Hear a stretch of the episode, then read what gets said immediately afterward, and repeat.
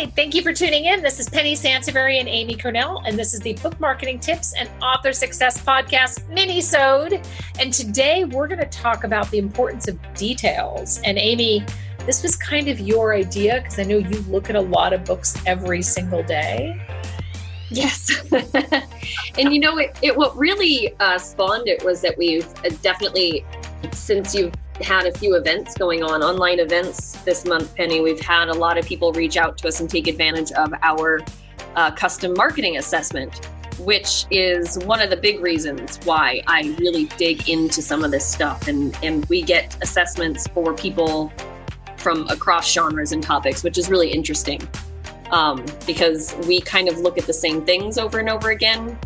So it's really interesting to start making comparisons between certain genres and things like that, and what tends to pop up consistently um, for different authors in the same genre, what some authors get really right, what some genre authors get really right and others struggle with. But anyway, but the details is something that I always end up coming back to and giving them feedback on when we're looking at their Amazon page, because small things that a lot of authors, and I think a lot of this comes from getting too close to your own work, and we talk about that a lot, Penny, mm-hmm. um, that it's easy to get too close to your own work to realize uh, what a potential buyer really needs to see in order to decide to click buy and spend their money.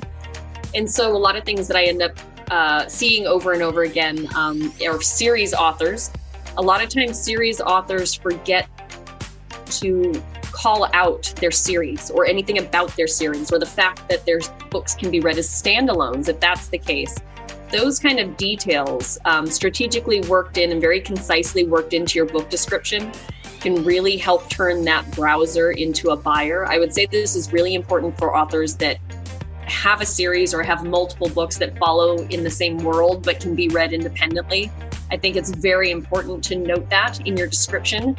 Uh, because that, that happens to me a lot, where I'll I'll stumble on a book. It's like, well, this looks interesting. And then I see the only info that they've given me is that it's book three. And I immediately think it's like, well, I just found this author. I definitely haven't read book one yet. So I, I, I move off the page, when had I known that book three could be read independently, I may have actually purchased it.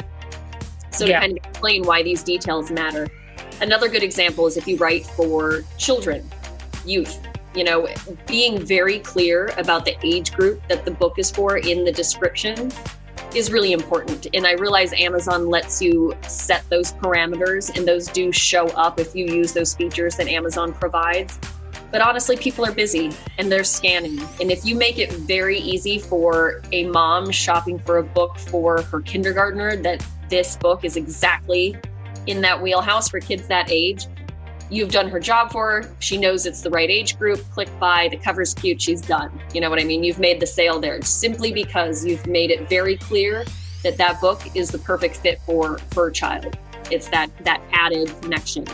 Yeah. Those in those details that makes a big difference. And I would say another huge one that we see a lot is the subtitle. Um, book titles that are vague or that aren't very clear about what the book genre is or what how the storyline, you know what I mean? When it's too vague and you can't really tell what it's about, that having a detailed, more revealing subtitle is it can be really key in keeping somebody on the page long enough to eventually get to that point where they're comfortable buying. Because I will say that's another thing I see a lot, where we'll have people come to us and say, I'm just not getting enough sales. And even I look at books all the time. I get to their book page and I read the description and I'm looking at the cover and they don't have a subtitle. And so I'm just looking at the title and I'm thinking, I have no idea what genre this should even be in. Yeah. And if you're buying, if you're a reader buying a book, that's going to be a non-starter right away, you know? So I think that's another important detail that authors forget, that you can be too creative or too mysterious or too vague in your title, and you end up being, I, I use the analogy, you're really the only one participating on that inside joke and nobody else really gets it. Right. And if they don't get it, they're not going to spend their money on it. So right. Again, those details matter. So using your subtitle is another way to communicate those important details that really can help you turn a browser into a buyer are key. Well, and I think that, you know, the takeaway from this, and I totally agree with that, the takeaway from this is find two or three details that you've maybe overlooked. Um, one of the things that authors don't do enough of is make the connection for the reader, as you pointed out.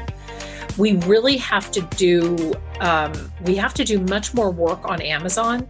Yes, optimization is great. Yes, keywords are great, all of that stuff. But you have to do much more work on Amazon to get people's attention for your for your book.